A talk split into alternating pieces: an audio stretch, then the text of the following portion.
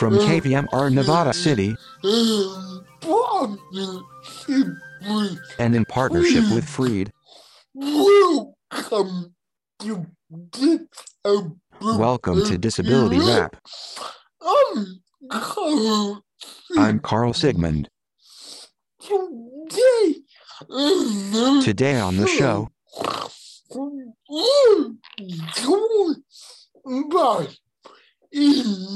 we're joined by Amy Medeiros, the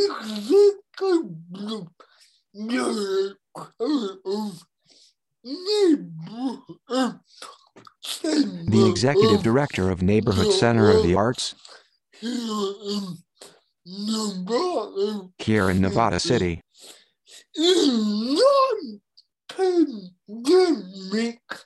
In non-pandemic times, Neighborhood Center of the Arts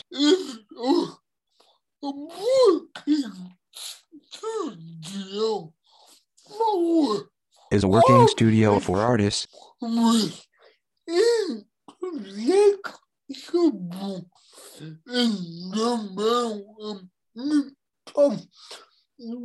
with intellectual and developmental disabilities.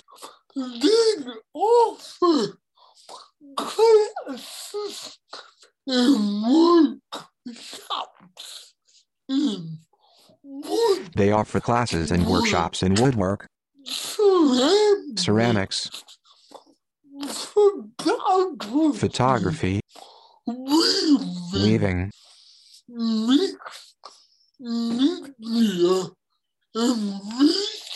mixed media and visual arts, digital arts, and more. The mission of the program is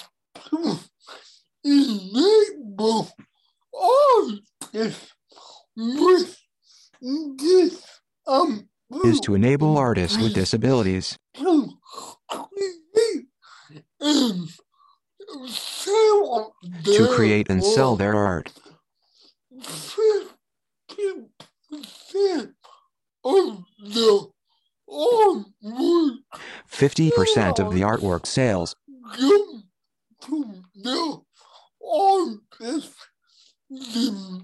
go to the artists goes to the artists themselves to supplement their income, and the other 50%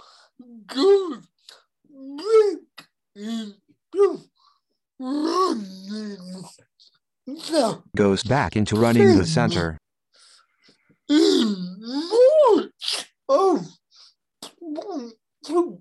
In March of 2020,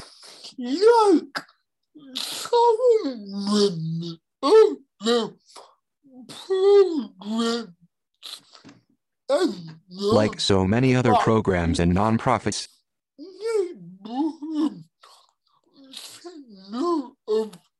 Neighborhood Center of the Arts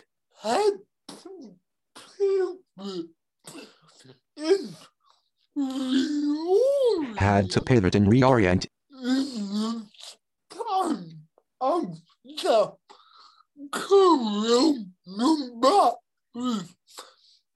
in the time of the coronavirus. In this time of the coronavirus pandemic,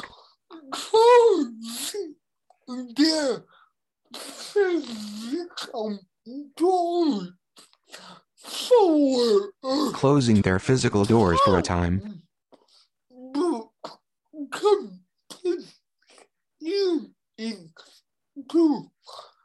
support and create, but continuing to support and create spaces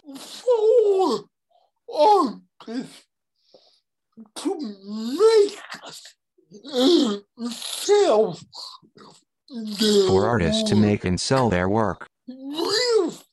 We've invited Amy back on. We've invited Amy back on Disability Rap today to give us an update Oh, no. To give us an update on the program. In terms of where Neighborhood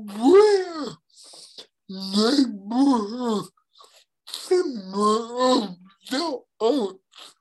And tell us where Neighborhood Center of the Arts is heading. So, Amy, it is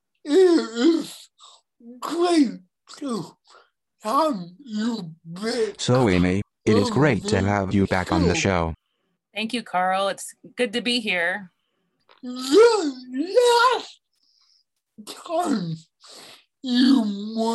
last time you were on here, you were echoing a guest host. You were actually a guest host for us. When Nonna was away.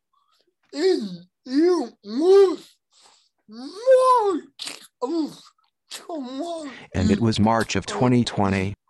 And it was March of 2020. Right before we went into lockdown.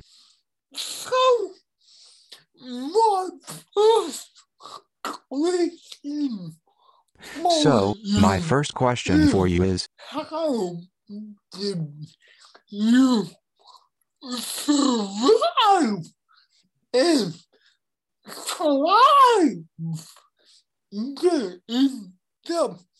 How did you survive and thrive during the pandemic?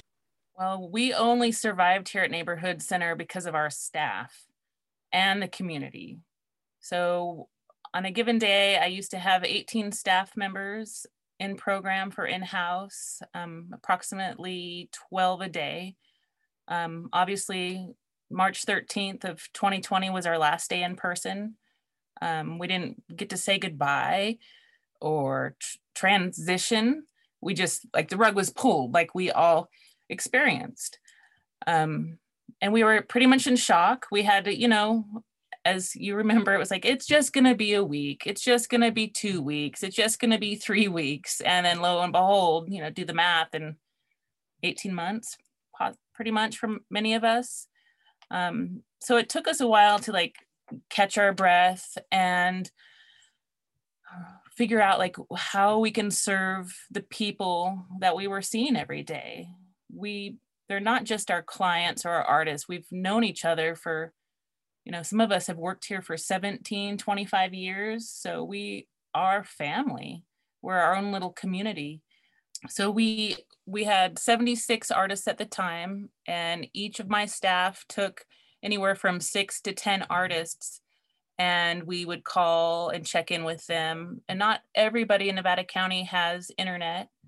Not everybody that we serve has a smartphone, Wi-Fi, or a computer. So we were dealing with a lot of phone calls, and not all of our artists communicate well over the phone. So it was really, really challenging. And, you know, we were afraid to see people in person. We were worried about getting someone sick or not knowing if someone was sick. So we relied on emails, text messaging, social media, and phone calls to connect with those that we were tending to. Then we got all the money together that we could from the program and bought everybody individual art bins. And this was right at the end of our Listos grant. That money coming in was like a godsend, because that allowed us not only to educate our folks on COVID and emergency preparedness, but we were able to create wind-up radio bags and art supplies, and then pass those out to all of our families here at the center. And then just really encourage people to continue creating and expressing themselves while they were at home. And just like that, the time went by so fast. And as we got more people, we got Chromebooks from Freed, so allowed some of our folks who didn't have technical devices to join Zoom meetings or Facebook Messenger meetings. Yeah, I have to really give all the credit to the staff and the artists and their care providers, because we were asking a lot of everybody. You know, our jobs here pivoted drastically, where we could usually come into an art studio and work with 7 artists at a time. At times we were working with 1 person at a time, and we were working 7 days a week, and we were on call. So we were no longer art curators, art instructors. We were mental health workers, social service workers, emergency preparedness trainers. You know, there was even times we evacuated folks from their home due to the fires. So our roles changed quite drastically. So I have to give a lot of credit to the staff and being willing to pivot and not giving up and running the other direction. We really kept our staff team tight together. I think that speaks so much to the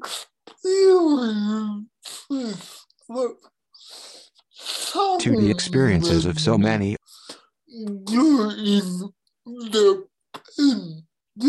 during the pandemic.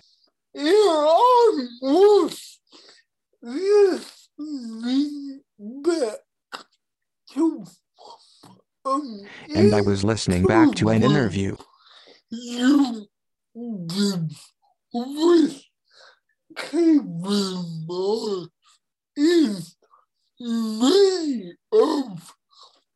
you did with KVMR in May of 2020.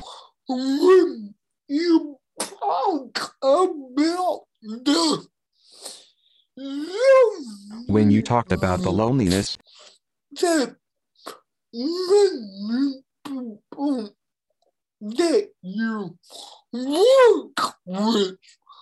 many people that you work with were feeling at that time due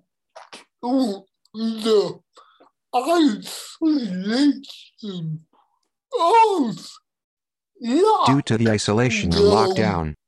Because you talk more about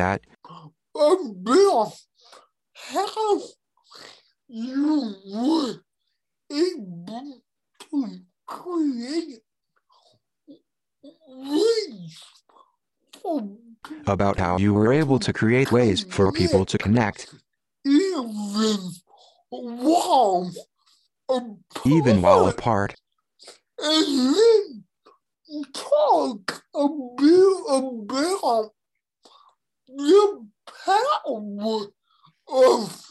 And then talk a bit about the power of art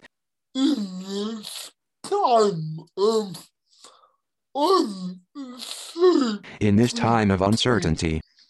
A lot of our artists live alone, so they're isolated. They don't have family members to keep them company. Some artists live with elderly grandparents, so the engagement might be a little less. And I had one of our artists call me daily, like it's a certain time every day, on video chat. He just needed to see my face, hear my voice. So I included him in story time. So I have a child who's now 7. So we would read books to this individual and he would participate and listen to the stories we were reading. I had another staff who would take her artists while she went around her property to feed the horses. She said, "Come with me, we're gonna do the farm chores today." And so people got to experience our lives, which, you know, was have always been very private because, you know, we would come to work and we would share our art lives together. But the pandemic, you know, we had to open up and be a little bit more loose to let people in to our world, just to make sure that they weren't being, you know, falling further into depression. It was super hard. So just to make sure that we were including them, I did some cooking videos at home and invited folks to watch me cook something live. And we did pre-recorded videos for folks, but everything we could do live and include them and invite them, we did our best to make happen. The power of art, even if you don't feel like you're a great artist, holding a paintbrush or a pencil or a pastel and just letting your feelings explode on canvas is so healing. And it's still really lonely. You know, we were here working in a classroom with many people, and the energy that produces is, you can't even describe it. So when you're at home doing that alone, like, you're not motivated. you lose your motivation. And, you know, depression is real. People were really worried about our artists. And I was really worried about our artists, but I was also very worried about my staff, because the majority of us, this is our life, you know, this is, we tend to people to survive. Like that's what gets our blood flowing and makes our heart beat. And so when you pull that away from teachers, you know, social workers, people that like live to interact and heal, and you're surviving off of that energy, it gets really hard. So I was very tender for the staff because I was worried about them. You know, a lot of people picked up like habits, even some of our artists who might have like drug issues or alcohol issues. You know, we had to be really mindful and check in with those people often and make sure people were well and they had the connections they needed, like suicide hotlines and online counselors. So that was a really, really tender time. And then that interview you're speaking of in May, you know, I had no idea what the heck was gonna happen. I didn't know if we were gonna be paid from the state. That was like a month-to-month basis. We didn't know if we were gonna financially survive. I had no idea if we were gonna be able to pay my staff that month, pay rent, pay for the elevator. It was very challenging. So we tried to keep, as artists ourselves, as staff members, keep doing our art, keep updating people on Facebook and Instagram, showing what people were creating at home. And as times loosened up, we were able to do art in the park, art in parking lots, get a little looser and actually see people in person, which was very, very, very healing. Thank you. You talk a bit about what? Thank you. Can you talk a bit about what you're doing? Now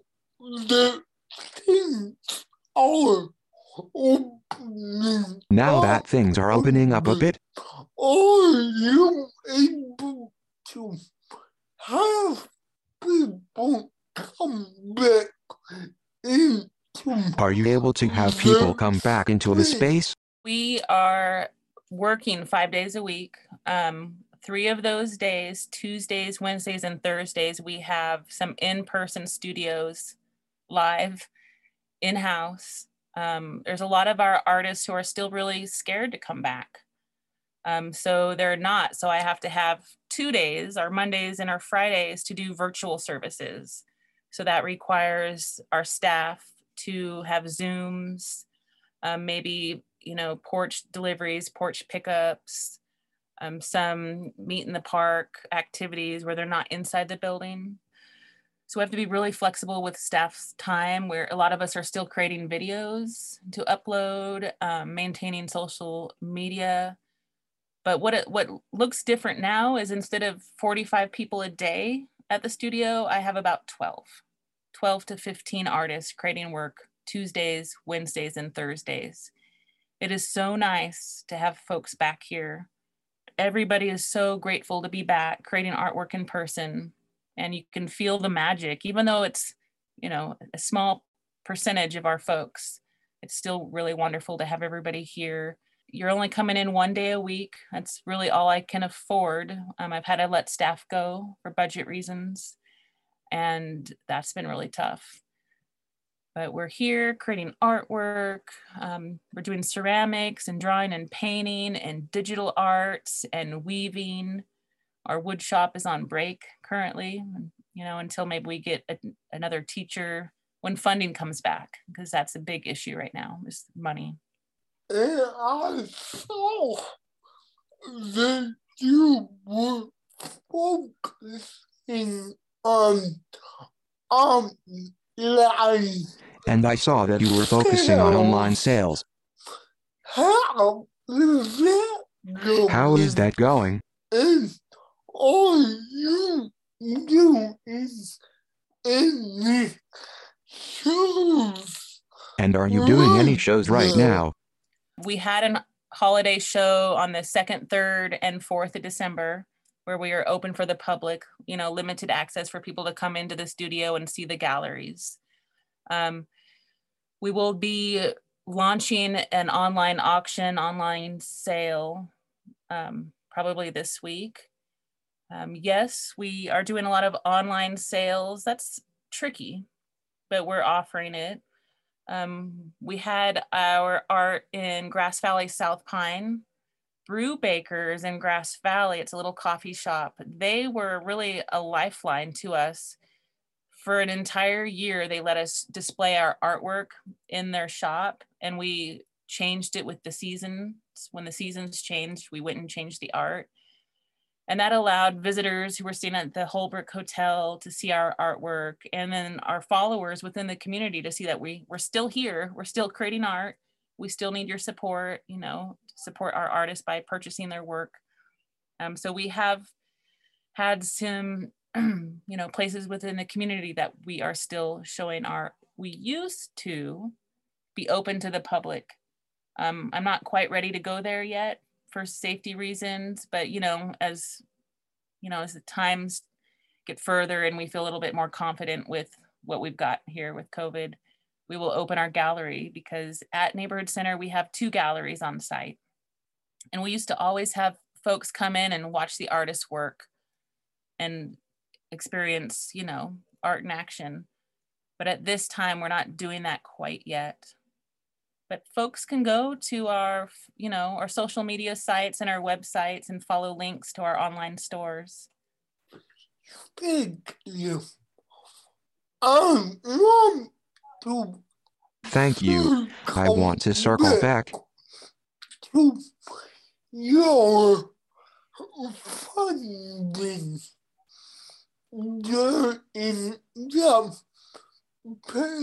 funding during the pandemic. You said at one point it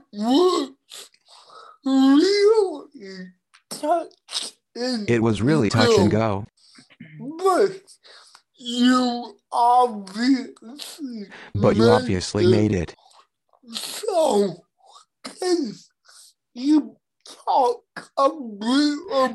you talk a bit about that? How your funding works. And where you are now. So just to give a quick little overview, their DDS, which is Department of Developmental Services, they get money from the state of California. And then from there, it goes into Alta Regional Center. And so we're a vendor, Neighborhood Center is a vendor of the Alta Regional Center. And so between Alta and DDS, they determine what our vendor fees will be. So we are paid like a school, per head per day. If you came to work, we got reimbursed for services. When the pandemic happened, that happened for a while where they were giving us our average rate. So we were having an average rate of pay, meaning I was able to pay payroll and pay rent. But again, that was like month to month. We weren't quite sure. The state didn't know what they were doing. You know, it was scary times for everybody. To back up a little bit more, I've been with Neighborhood Center 16 years, and I've squirreled away, like I'm a canishka, as they say in Portuguese, a penny pincher. So I'd squirrel away money, because in my gut, I knew there's gonna be something that hits the program and we're gonna need some backup. You know, if the state ever decided to close, at least I would be able to transition my artist into a new life and transition staff and move and whatnot. So we were able to, you know, use some of that money when we came short. Then DDS decided to give us a flat rate. So they chose a flat rate based on the math that they did. And that flat rate put us in the hole anywhere from $10,000 to $15,000 a month. And so then that's when I went to my secret stash and made sure that we were paying rent, make sure I was keeping my staff who are working for me paid. I didn't want to change anybody's pay rate. I wanted to keep it the same. So I would have a team when we came back. And we're still under the flat rate services. So we, again, you know, if you were looking at my profit and loss, we're definitely not making money. And that's when I turned to the community for a lot of help. There was a lot of grants offered. The Community Relief Fund, we were able to receive one of those for art bins. So speeding up a bit, we're still in the flat rate. That's probably gonna extend out until March of 2022. So I know I'm in the hole 10 grand every month, right? And rent is 8,900. So there we are with that. I wrote a proposal for the Community Resiliency Grant that was offered, and we were awarded that money. And that specifically goes to our rent here, so we can stay here for 12 months. Or if I have to pivot again to stay sustainable, you know, I might have to find a place with cheaper rent. So we are still, you know, day by day, really. And if it wasn't for this resiliency grant, I'm not quite sure where I would be.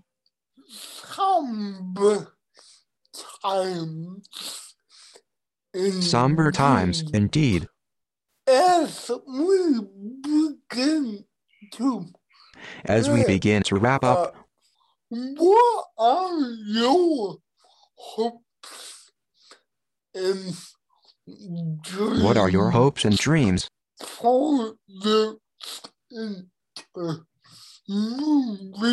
for the center moving forward? And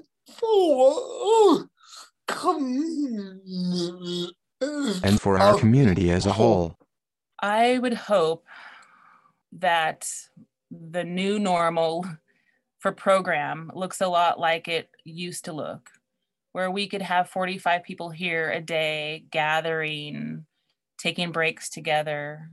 My hopes and dreams would be that it would feel that magical again.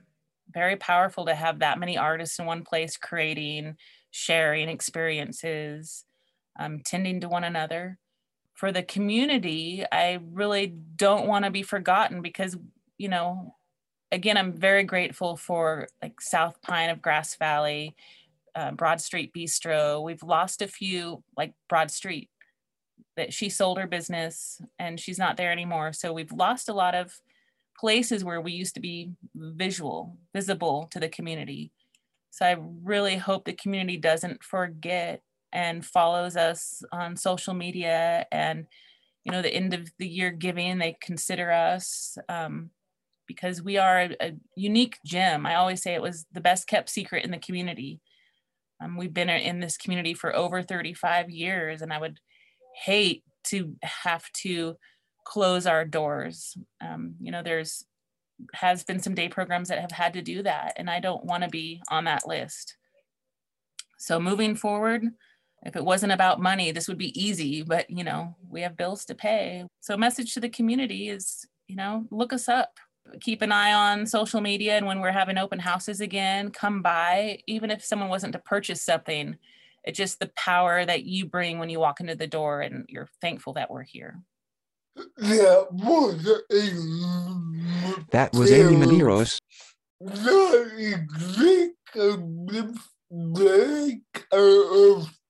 The Executive Director of Neighborhood Center of the Arts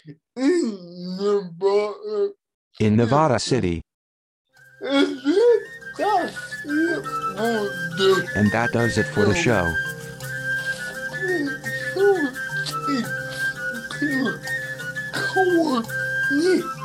Special thanks to Courtney Williams for her support.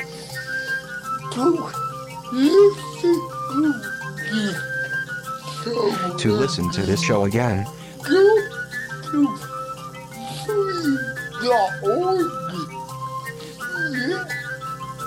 go to Freed.org. Go to Freed.org/disability-rap.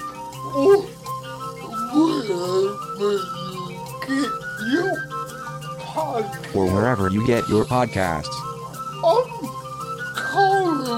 I'm Carl Sigmund. For another edition